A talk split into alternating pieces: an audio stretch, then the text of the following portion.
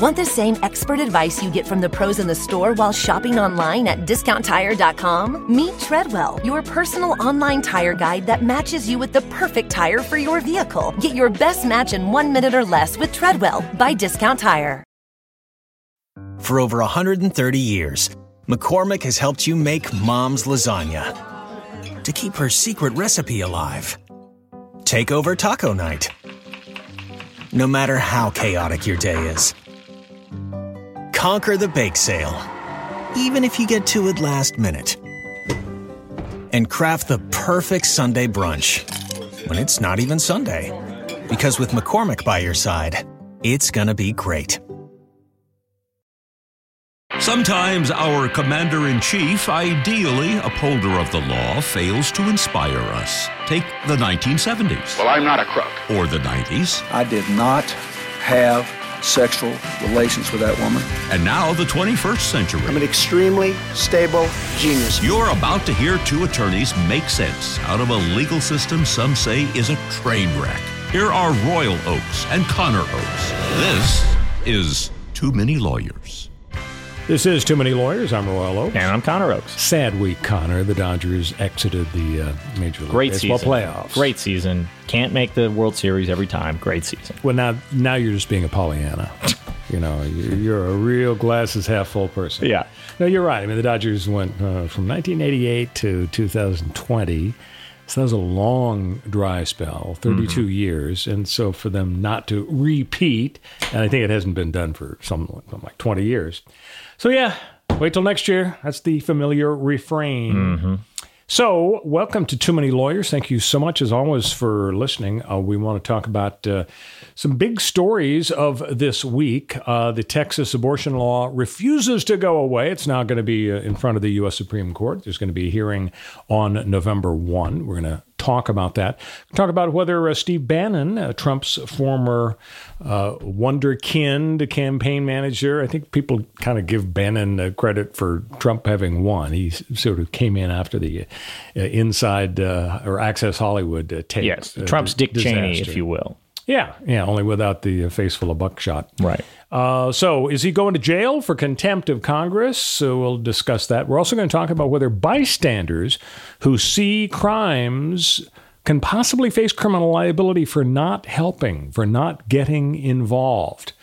Going to get uh, take a look at all those uh, topics as well. Uh, we're going to play America's favorite uh, game, guess the verdict. Love it. And just to give you a little tease, Connor, when I pose the question at the end of the show, uh, it has to do with whether being awake is a job requirement.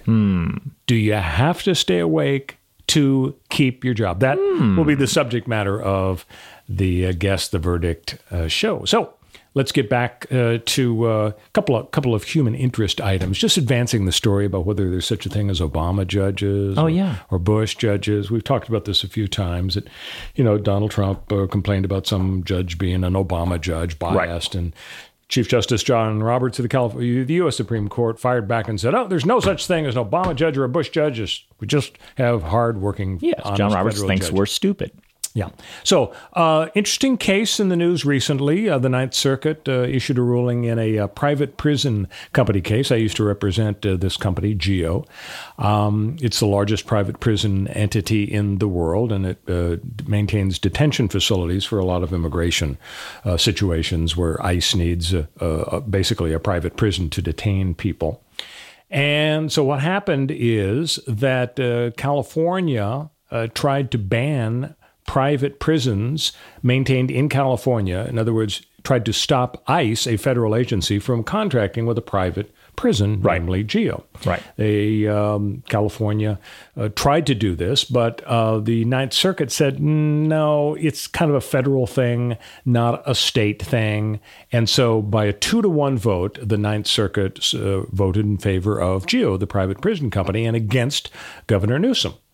And I just thought maybe you'd like to know. You'd be curious, Connor, Yeah, I would to be. you know who appointed the the three judges who voted the way they did. Yeah. In favor of ICE and private prisons Yeah. and mass detention. Exactly right. Right. So the the two judges who voted for ICE Yeah. and the private prison company uh, were appointed by Trump and Bush. Shocker. And the one judge who voted against uh, the private prison company and ICE.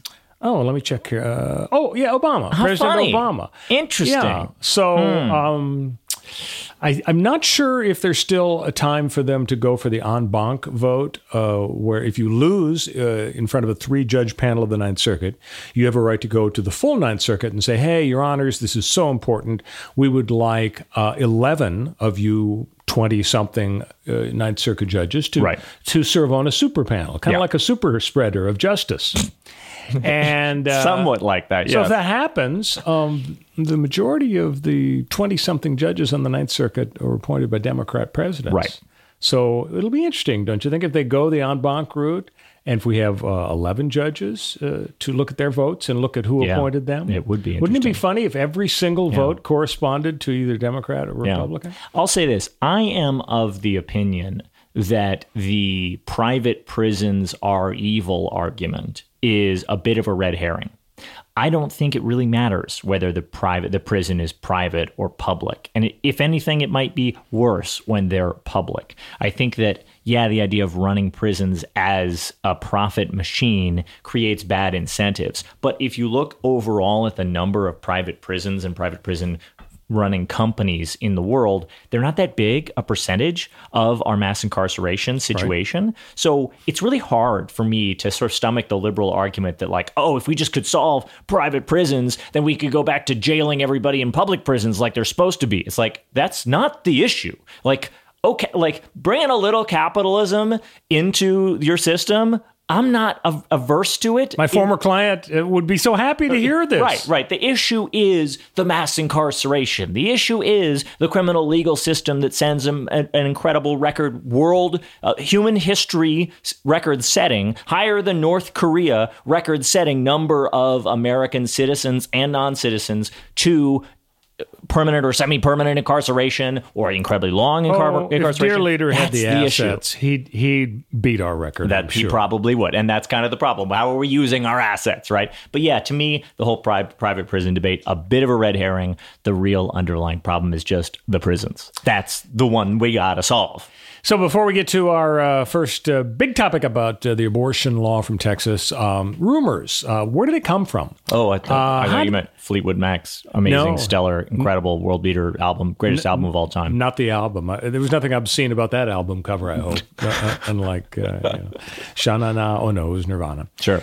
So how does a QAnon uh, rumor Mm-hmm. start about the pizza parlor and the pedophiles? Right. and the Somebody witch- makes a bad flying? joke and people take it seriously, I, guess. Who I knows?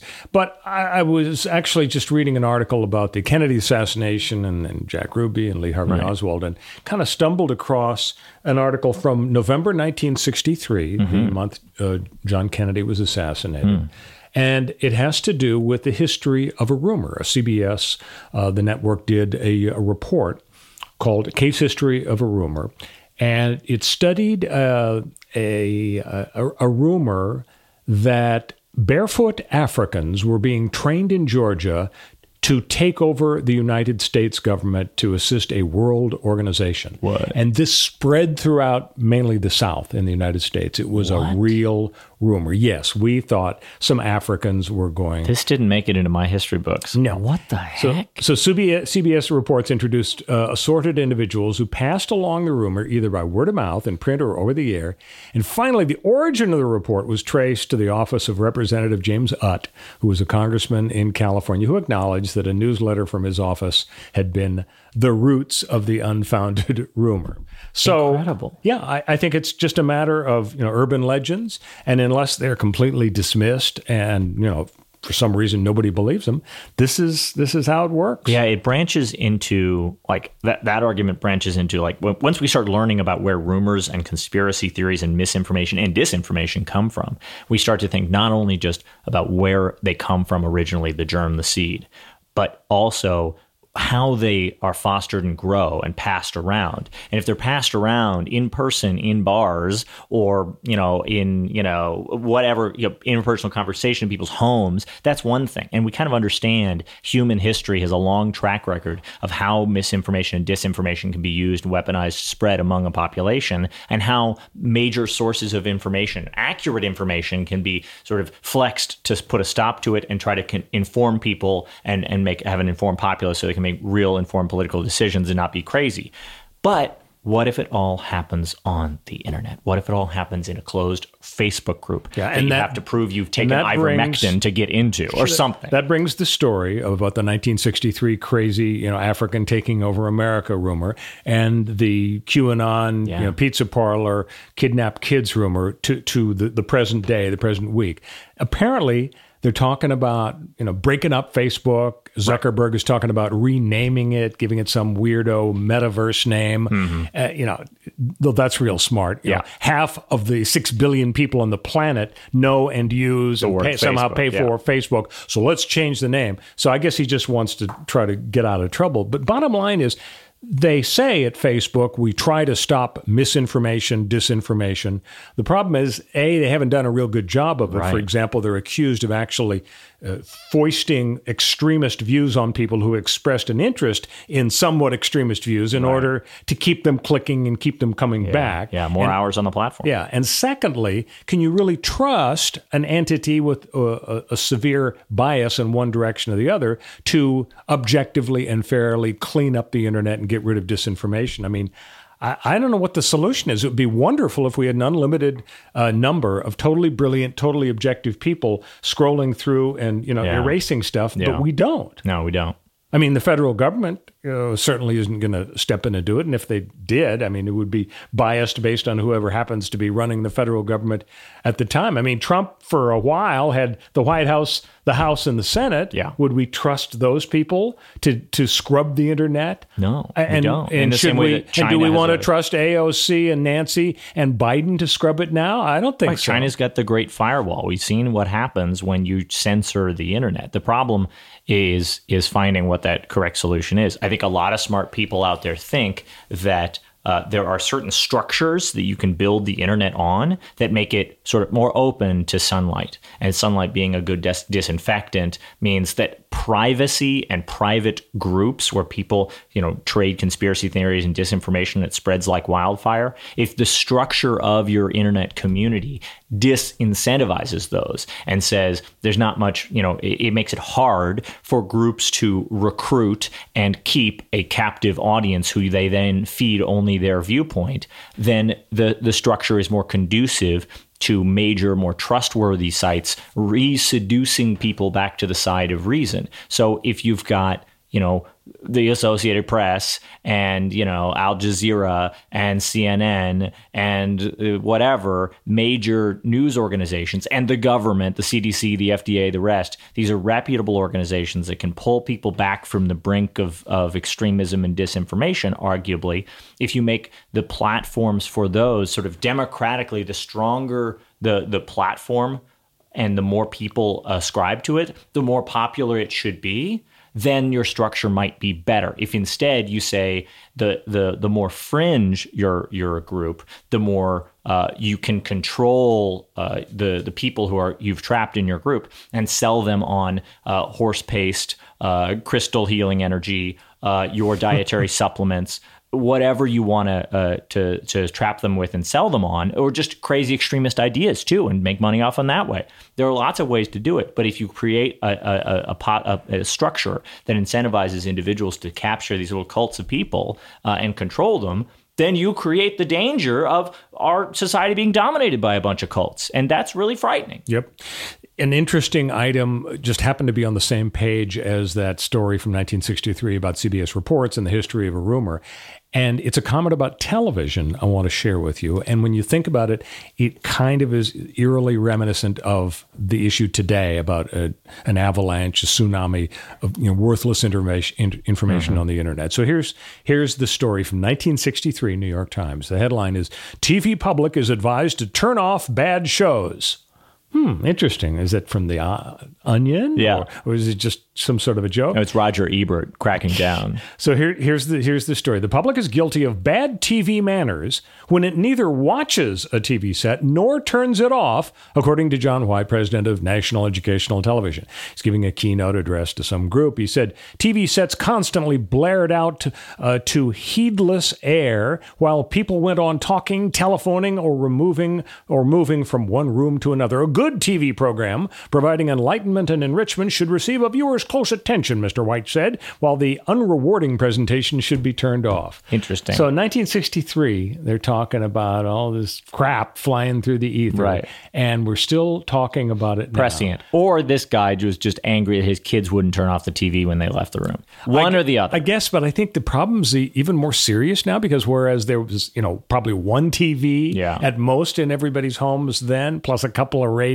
Yeah. Now You're just inundated with you're into if your personal screen, every room you go into Yeah. ha- has uh, has a screen. So the more things uh, change, the more things stay the same. Hey, when we come back, we will talk about how the Texas abortion law will not go away. But first, Connor is going to tell you how to rate and subscribe to the podcast. Yeah, so check us out on whatever podcast platform you like to use. That's probably numerically Apple Podcasts, but it could be Spotify, Stitcher, or any other uh, platform that you use to get your pods. And make sure that not only are you checking us out periodically and downloading us and leaving us a review and five stars and a little comment saying how great we are, et cetera, et cetera, but you also click that join or subscribe uh, or sign up button so that we get pushed to your inbox, pushed to your phone, and you hear us every week without you having to remember.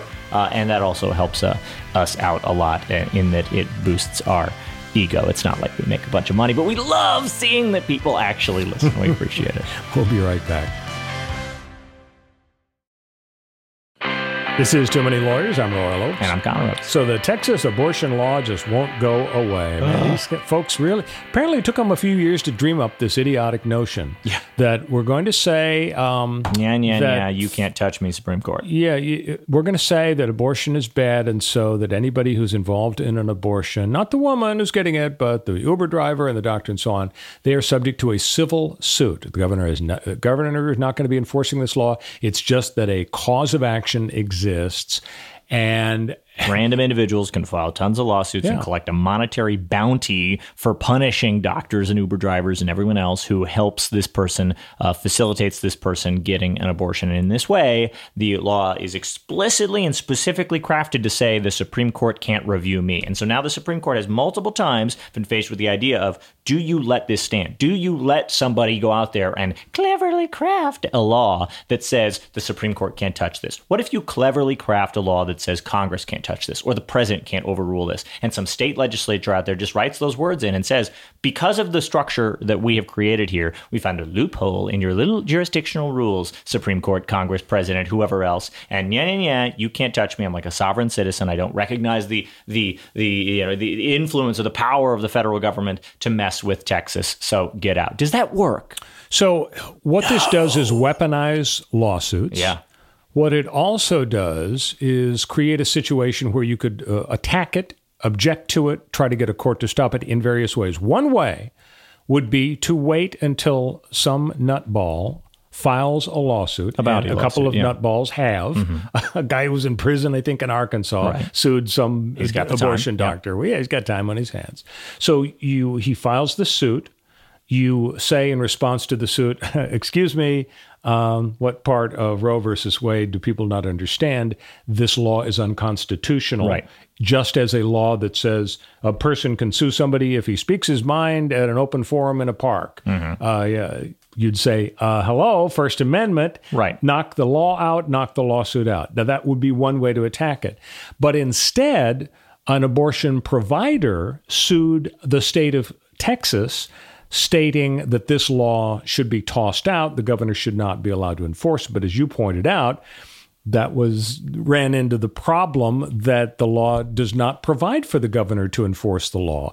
And so back in September, the U.S. Supreme Court said we're not putting this law on the shelf pending the suit by the abortion providers because there's no legal basis for an injunction without saying anything about Roe versus Wade. And now, in the last couple of weeks, the Biden Department of Justice has filed a second suit, essentially saying the same thing as the abortion providers said in their suit. They're saying this law really sucks and it should be struck down. And the U.S. Supreme Court has agreed to hear both suits, the DOJ suit and the providers suit, at an oral argument on November 1. But the issue, folks, if you're concerned about Roe versus Wade, is not going to be whether Roe versus Wade is violated by this statute. The issue is whether a state, such as, uh, excuse me, a governmental body like the federal government, is entitled to sue to stop this this law. So I'm wondering again why the DOJ thinks they would have a better chance now than the abortion providers had in September. No, I mean, you're right that they may be wrong that they have a better chance. They may be running into the same conservative 6 3 supermajority that they ran into previously that said, we're not going to touch this because. I think it was 5 4 because I think Roberts joined the three liberals. Right, but the, the supermajority is the problem.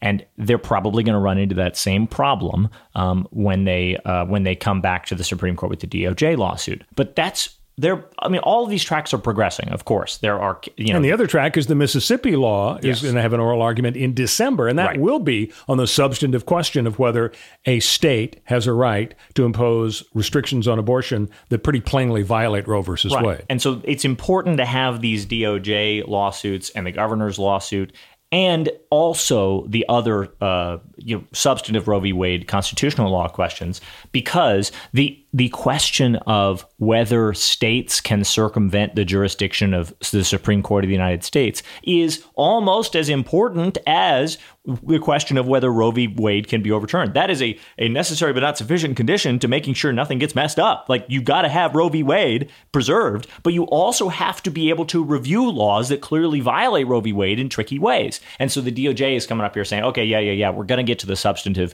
constitutionality of that case. We're going to get to it in the Mississippi case. We're going to get it to it when somebody objects to the prisoner, uh, you know, in, in Alabama or whatever, uh, who files a lawsuit from jail to try to collect this $25,000 bounty or $10,000 bounty or whatever it is.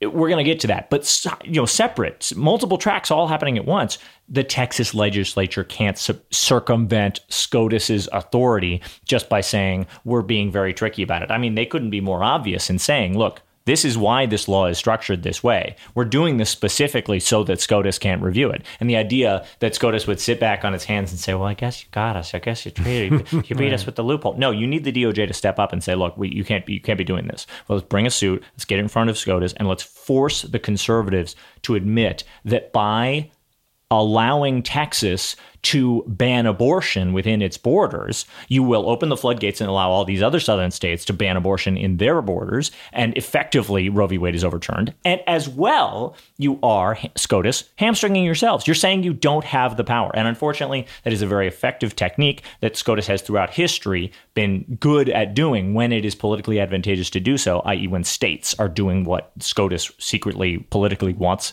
them to do already. SCOTUS hamstrings itself and says, "Oh, I don't have the authority to do that. I guess the states have got to do it." And the a states really practical matter, though, if the U.S. Supreme Court would agree to expedite the process, it would seem as if uh, it would be just as good to resolve the legality of the Texas statute in the context of a suit by a maniac, you know, Yeah. in prison in Arkansas against an abortion doctor. The abortion doctor yeah, you could do both in one. You defends But who's in charge of expediting things in the Supreme Court? It's the six three conservative supermajority who really doesn't care about allowing people in well, Texas we'll, to we'll get abortions. see. We'll, we'll see what they do on, on both the November Yeah, and the December will. hearings, but also we'll see how they handle the uh, the Arkansas convicts. uh, Not the fastest decision. institution, often. No, that's true.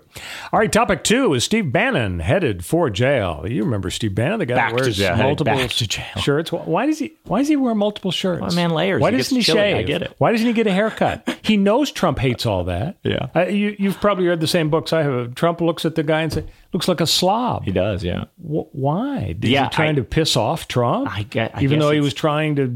stay on the team because he worked in the White House until like- August 2017. So he he you know basically a half year into the Yeah. new administration, then he falls prey to the Jared Kushner Ivanka Right. you know, power struggle. You- real smart Bannon Go up against have the a daughter, feud yeah. Mm-hmm. against the daughter who the president dotes on. Right. What an idiot. doesn't make sense. Honestly, I think it's like a it's partially at least like a, a Bill Gates uh, and Mark Zuckerberg terrible haircut situation. I mean, Bannon doesn't change anything about his physical appearance because he doesn't want to be compared or f- fought on that axis. He's not here to be a pretty boy. He's not trying to compare to Pierce Brosnan, the most attractive man of all time, or whatever. He's just out here saying, "Look, I'm a super evil genius who lives in a hollowed out volcano. I'm much more like Doctor Evil than I am like uh, James Bond." So, uh, or I guess Doctor No. Uh, it would be the so he's like mini me, and Trump is like Mike Myers. I think Mini Me is the is Trump is Mini Me and Steve Bannon is Doctor Evil. Trump is not going to like to hear He's that. not. He's not. Well, All right. maybe it means he lost a little weight, slimming down. So why are we talking about Bannon going to jail? Here's the deal. Yeah. The House of Representatives has issued a subpoena to Steve Bannon about his involvement in the January 6th riot. Because allegedly he was having some contact with either Trump or Trump's people's people. Uh, and for example, uh, Steve Bannon tweeted the night before the January 6th riot, quote, all hell is going to break loose tomorrow. Strap in. That suggests, you know, he had some kind of information somehow. Um, so he gets this subpoena, and what does he do? He blows it off. I'm not going. I'm not showing, he says. Federal law says if Congress finds you in contempt, it is the duty of the U.S. attorney to take it to the grand jury and indict you. A grand jury is a preliminary procedure in a criminal proceeding where you say, "Hey guys, here's a bunch of evidence that we have. We can do this in secret. We don't have to put out in public and embarrass everybody. We think it's enough to take this case to trial and try to convict somebody." And the grand jury says, well, you can't prove any of that." And they go, "No, no, no. We don't have to prove anything. We just have a lot of suspicions. We're going to run it by you guys, the grand jury, and if you think you're we're good to go." You secret panel of jurors, then we'll proceed with an actual criminal case. This happens in lots of crim- uh, criminal cases. Yeah, and the standards are, are interesting, and people are pretty familiar with it. But in general, the, the criminal law standard for guilt is guilt beyond a reasonable doubt, which is a really high standard. It's it's difficult to uh, satisfy, but there you you can do a lot of things without proving guilt beyond a reasonable doubt. For example, there's a standard called probable cause. Right. Probable cause means a reasonable person would suspect that a crime was committed, that uh, stuff is in a house that would uh, demonstrate evidence of a crime. So, for example, if you want a search warrant or an arrest warrant or an indictment from a grand jury, all you have to establish is probable cause, namely, a reasonable person would suspect the crime. So, that is what Congress wants to do against Steve Bannon. But here's the catch. Although the federal statute says it is the duty of the U.S. attorney to go to a grand jury with a congressional contempt allegation, there's something called the Office of Legal Counsel, and that's the Department of Justice's legal advisor to the president. And this Office of Legal Pre- uh, Counsel issues opinions about the law. For example, remember when Trump was uh, being looked at uh, over uh, over alleged Russia collusion and so on? Robert Mueller refused to indict Trump, he said in part, based on the Office of Legal Counsel opinion that you can't indict a sitting president. Right. So this is a mere opinion, it's just a memo, but it's really taken seriously. Now, one memo by this Office of Legal Counsel says you don't prosecute a guy for contempt of Congress if his refusal to testify is based on executive privilege. Executive privilege being the right of the president to keep secret the advice he gets from his staff. It's a separation of powers thing. The Department of Justice is saying, hey, the executive branch is really entitled to do their own thing. And so the Congress shouldn't be able to, to get in and mess that up. As, as, as an example, when Obama had his Attorney General Eric Holder involved in the Fast and Furious investigation, a bunch of American guns wound up in Mexico.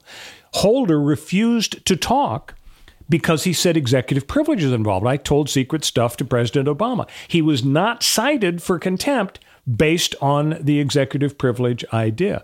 The origin of executive privilege, which is not mentioned in any statute or the Constitution, goes back to the 50s when Eisenhower was president. There was a feud with Joe McCarthy, the Republican senator from Wisconsin, known for his anti communist witch hunt, uh, McCarthyism.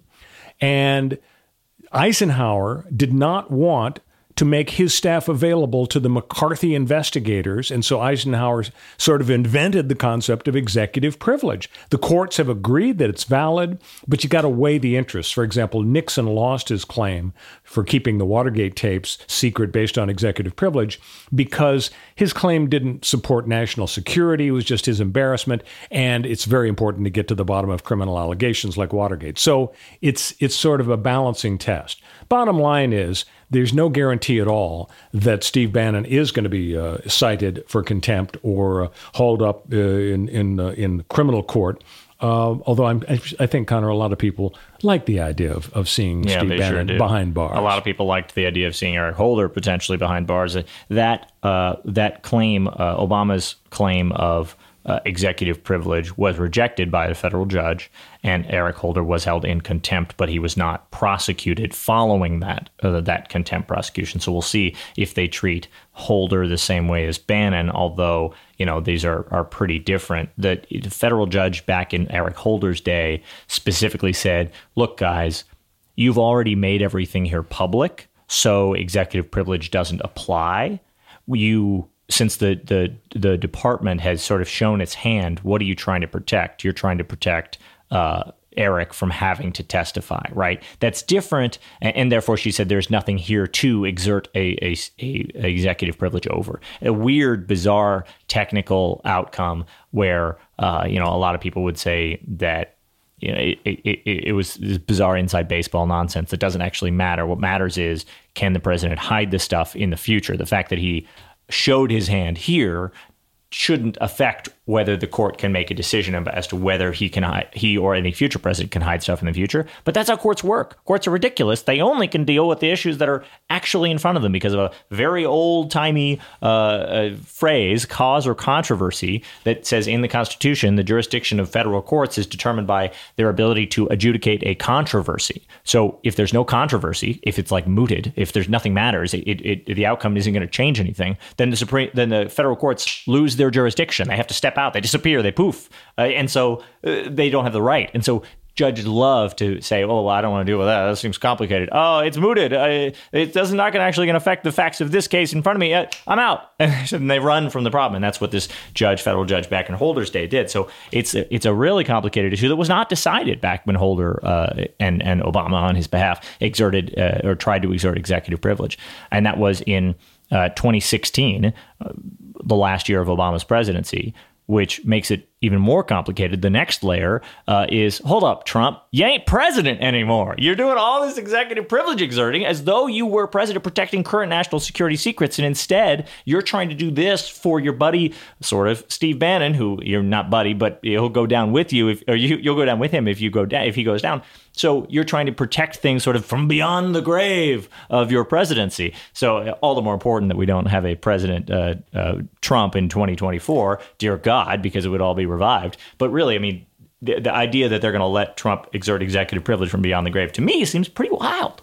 Not to be picky, Connor, but uh, 2016 was Obama's last full year as president. We True. actually had to put up with him for 20 days into 2017. Oh man, it must have been brutal. It was almost three weeks. How many? How many? I wonder how many weddings he was able to, to drone strike in those last 20 days. I had to put up with that too. By the way, not my uh, favorite guy in the world, I'll tell you. By the way, if Bannon does uh, go to jail uh, for contempt of Congress, he's looking at one year in jail. Uh, and if Congress sues and gets a court to issue criminal contempt citations, uh, that could be even longer in jail. So uh, Steve Bannon's future is up in hopefully he gets apprehended on a boat again because that was rad last time when uh, maybe he hangs out with Ma- Manchin on his houseboat oh yeah uh, when we come back uh, do bystanders uh, face criminal liability if uh, they don't help a victim of crime stick with us This is Too Many Lawyers. I'm Royal Oakes. And I'm Connor Oakes. So, our final topic uh, do, Does a bystander who witnesses a crime face criminal liability for not helping out. And of course, the reason we're talking about it is because of a an alleged rape on a train near Philadelphia. Allegedly, nobody helped, nobody called 911. Instead, some people stood around with their uh, cell phones, shocker, and filmed the situation. Before the rape, it is alleged that the accused rapist spent 45 minutes harassing a woman, touching the woman. Nobody did anything basically. And then he decided it was time to rape her. And he did that over the course of six minutes. So morally, they should have helped, even if it meant uh, at some personal risk. Uh, calling 911 wouldn't be much of a risk. Legally, uh, that's a, that's a tougher question. There are few laws uh, that really force people to get involved. There's no law against filming in a public place. There are Good Samaritan laws in some states, not in Pennsylvania, which do require people to report when violent crimes are witnessed. But very few laws require you to do anything that might put yourself at risk. Um, I guess uh, gun fans might say, gee, you know, might have been nice if somebody was packing uh, on the train. Uh, whipping out a pistol and pointing it at, it, at this creep uh, might have prevented it. Uh, there was a case years ago called the Big Dan's case in New Bedford, Massachusetts, 1983. A woman was raped on a pool table in the back of a bar. The movie The Accused was inspired by this uh, uh this uh, situation. Two men in the real life case, two men egged on the rapists. They were accused of joint enterprise liability because they were somehow part of the process by, by virtue of them encouraging the rapists.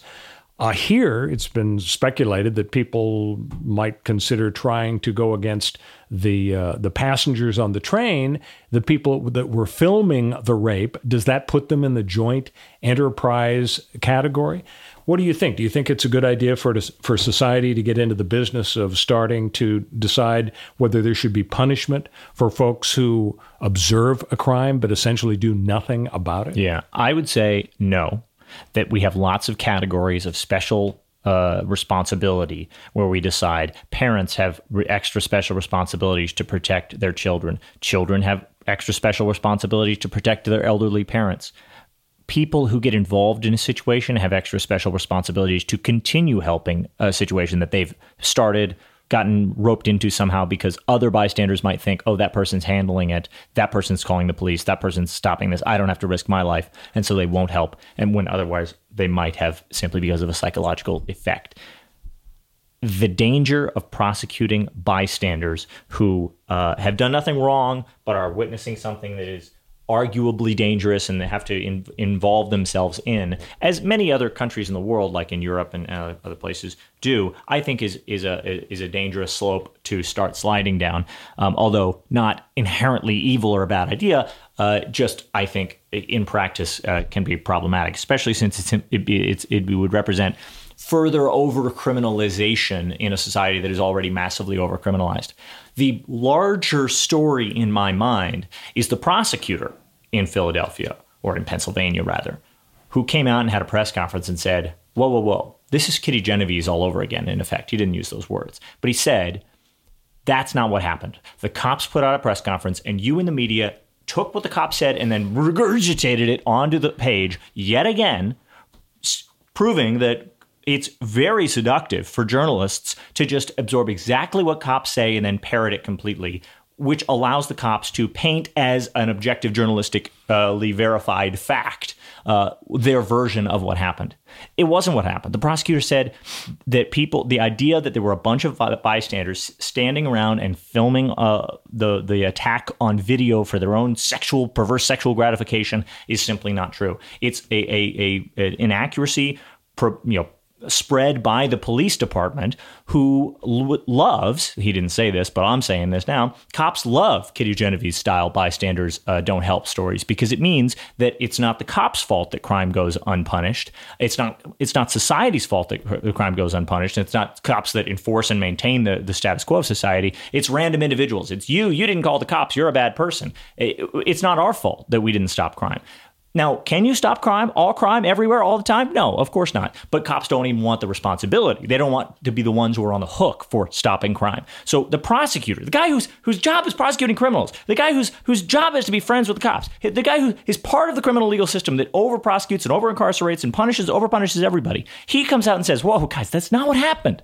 Just like Kitty Genovese, who for 40 years, she was an example in every American psychological textbook that said the bystander effect or the Genovese effect says, oh, somebody else will deal with it. I don't want to deal with it. I'm frightened for myself. Uh, since Kitty Genovese is being murdered in public, stabbed, and there are 38 reported witnesses, none of whom called the police, none of whom intervened, and she dies bleeding and alone in an alleyway. It didn't happen like that. It's not true. The two in 2016, New York Times said our uh, article that we published back in the 80s or whenever Kitty Genovese died that said there were 38 witnesses grossly exaggerated the number of witnesses. And in fact, many of them did call the police. There were many people who tried to intervene. It, they simply didn't know where she was. The cops didn't respond to their phone calls. So whose fault really is this? Obviously, it's the murderer's fault, but it's our society should be looking around and saying, yeah, bystander effect is, is, is a real thing we do need to say, well, for example, if so you stop to help somebody on the side of the road and then don't help them, then you can be held liable because other drivers that are driving by are saying, "Oh, that guy's got help. Look, somebody's helping him, right? Somebody's somebody. If you're robbing him, you should, you know, that's obviously."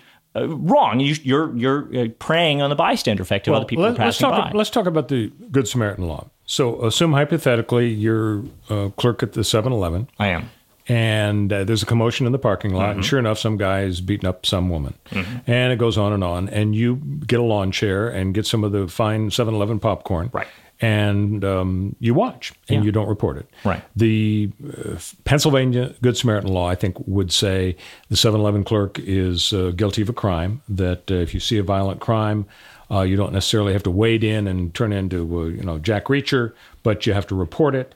Um, this prosecutor you don't, you don't, th- you don't his, think that's a good idea to no, have a law I, like this prosecutor in his press conference, by the way, stressed you will not be prosecuted. There is no Pennsylvania law that will prosecute you if you come forward with evidence of this crime. Give us uh, give us video, give us your witness account, something like that. And that is part of the reason why I think it's a bad idea. You shouldn't have that law because then after the fact, people say, "Oh, if I come forward and claim, yeah, I was on the train uh, on the train for a while, for five minutes, I got on, I saw a commotion on the other side, but it just looked like two people rolling around. I wasn't sure what was happening. I got off." Is the prosecutor going to prosecute me for being a bystander because I was on the train for thirty seconds? And there's no, a there's a cultural no witnesses. There's a cultural influence. Uh, I have read that in China, if you're walking down the street and you see somebody in distress, absolutely not. You will not get involved because the authorities assume that if you report tried to help somebody and call the police. The other person who was choking, gagging, and sort of drowning in two inches of gutter water. And so I helped. You will be arrested yeah. Yeah. as the person responsible for that. I'll I do not think that's a cultural thing in America. I'll say on it's a possibility. Hand, yeah, I'll say on the one hand, I don't ever believe any rumor about what happens in China that we hear uh, over here in the West because all we get is is anti-China propaganda. Now, okay, that's not saying that like they aren't torturing Uyghurs in concentration camps. They absolutely are. Everything appears to be that they are. But like the idea that like oh their culture is bad and they probably do this evil thing or whatever, that I, I, I approach with trepidation. But the idea of over policing bystanders who don't do enough to stop crimes uh, or whatever, that does come with consequence. That does come with witnesses after the fact being afraid to come forward and help. That that does come with people theoretically being afraid to intervene in the moment. So it, it protecting the good Samaritans uh, uh, who do come forward and you know a good Samaritan law theoretically if you come forward and try to help somebody and aren't able to help them, you've involved yourself in the situation. You're a little negligent, maybe you may right, not be sued. Exactly. The the Good Samaritan law says, "Oh, you were trying to do your best. It's mm-hmm. okay. It's fine. We're not going to sue you for fixing a little old lady's tire on the side of the road after she gets a flat, and then she drives drives away, her wheel falls off, and you're like, I, "Look, I did my best. I'm mm-hmm. just not a mechanic." Right? The Good Samaritan law protects you in that scenario. That's a good way to balance the incentive problem. The idea of criminalizing people who are hundreds of people who are getting on and off this train at, throughout the course of this 20 minute or 30 minute or 40 minute ordeal uh, involving the six minutes of actual uh, encounter uh, between the two, physical assault between the two, it's really hard to determine who in that situation is somehow criminally liable, who should have done what. We can trust human nature and trust the culture to create a scenario where people will intervene if it's uh, clear what that things are going wrong. And to depend on that and not to lean on the criminal legal system is a scary thing. It's a really scary thing. It's the same as when somebody says, "I want a cop on every street corner," and you go, "You're being dumb." There's no way we can afford that. There's no way that creates a happy, healthy society. That creates a police state. You got to trust humanity to some degree. And yeah, that means crimes are going to exist, and that's horrible. But we gotta. You can't. You can't create a North Korea po- police state just because crimes occur. And so you you you have to like evaluate what are the, the structures you're creating and what perverse incentives will they lead to. It's like people are like, well, don't don't get rid of police because more crimes will happen. Just have good cops. It's like, yeah, the problem is we give we create more and more and more cops with more and more and more money, and things get worse and worse and worse. So obviously, just have lots of good cops is not an easy thing to do. Maybe So- you have so to get you- rid of a lot of cops and a lot of their money instead, and it will maybe these problems will get better because people will think, oh, the cops aren't about to get here. I should intervene. So you raised an interesting point about whether we really are do. sure about China and the cultural influence and so on. I, th- I think it would be helpful if we, matter of fact, let, us just make a commitment. But the next episode, we will do some extensive research. We'll go to and, China. and de- determine if, in fact, uh, that's true that that they don't help people in China because of, Look, of I'm not about to do actual no, I- research on here, it. Here's the problem. I've got a busy week coming up. If you okay. wouldn't mind, if I you will. wouldn't mind, Okay, I will. Oh, good. Okay. Well, I, I feel like if the show's budget can handle me going to China to do some investigation, Why not? I'm fully in. just don't wind up as uh, one of those uh, Uyghurs. Yeah, Yeah, exactly. that- that would be It would be hard to convert in a week, but I'd try. It's time for Guess the Verdict, America's favorite game show. Are you ready, Connor, for, Yes, for this question? of course. This is a real life born ready. case. This is the whole show is centered around this, so of course I am ready. This is this is the headliner. Now you're going to guess the verdict, guess the outcome of this legal battle, Mm-hmm. uh, and here it is: a worker in the Environmental Protection Agency had a little trouble staying awake on the job. Who doesn't? Finally, the federal government decided mid podcast. It's only half an hour long. federal government decided they could live without his services, so they fired him. Yeah. He filed a lawsuit for wrongful termination of employment. Did he have narcolepsy? So Was he uh, claiming to have narcolepsy? all all you know is what I've just told you. He had a lot of trouble staying awake on the job. Okay. And so he's fired. And I he would sues. say the EPA, the Environmental Protection Agency, has a responsibility to make my job interesting enough that I can actually stay awake. no, okay. I, I think staying awake is a job requirement. I think the guy's gone and he gets the boot. I'm sorry. You you don't if you if you can't stay awake, you can't do the job. The employee wins. What? Yeah, the No! employee wins. The court said My the, govern- record. the government may presumably require its employees to stay awake as a matter of decorum, but an occasional nap does not necessarily make a federal employee unfit. Finally, the court found discrimination on the basis of a handicap, namely severe bouts of depression that led to his naps. So, uh, the courts. Uh, Well, it, it, that settles it. Next time I'm on the clock, it's Sunday now, but as soon as I'm on the clock, it's nap time, ladies. I'm staying up all night tonight, and I'm sleeping all day tomorrow. And let's just see what they do. What happens when they try to fire me? See, your instinct about the narcolepsy was was right. You know, it's kind of like the old uh, saying, taking a test, go with your first instinct. Yeah. Don't, don't change from Yeah, B to D or you're whatever. right. All right, next week, our I guess the verdict uh, has to do with a, a pair of killer jeans. Killer jeans. It's going to be a tough one for you, Connor. I love it. Everybody have a great week. And also next week, we're going to talk about Alec Baldwin. Is he in some kind of legal trouble? Once we know what's criminal? actually going on with this horrible situation. Yeah, and I'm sure that the uh, fog will have been lifted at least somewhat by next week. Have a great one. See you soon.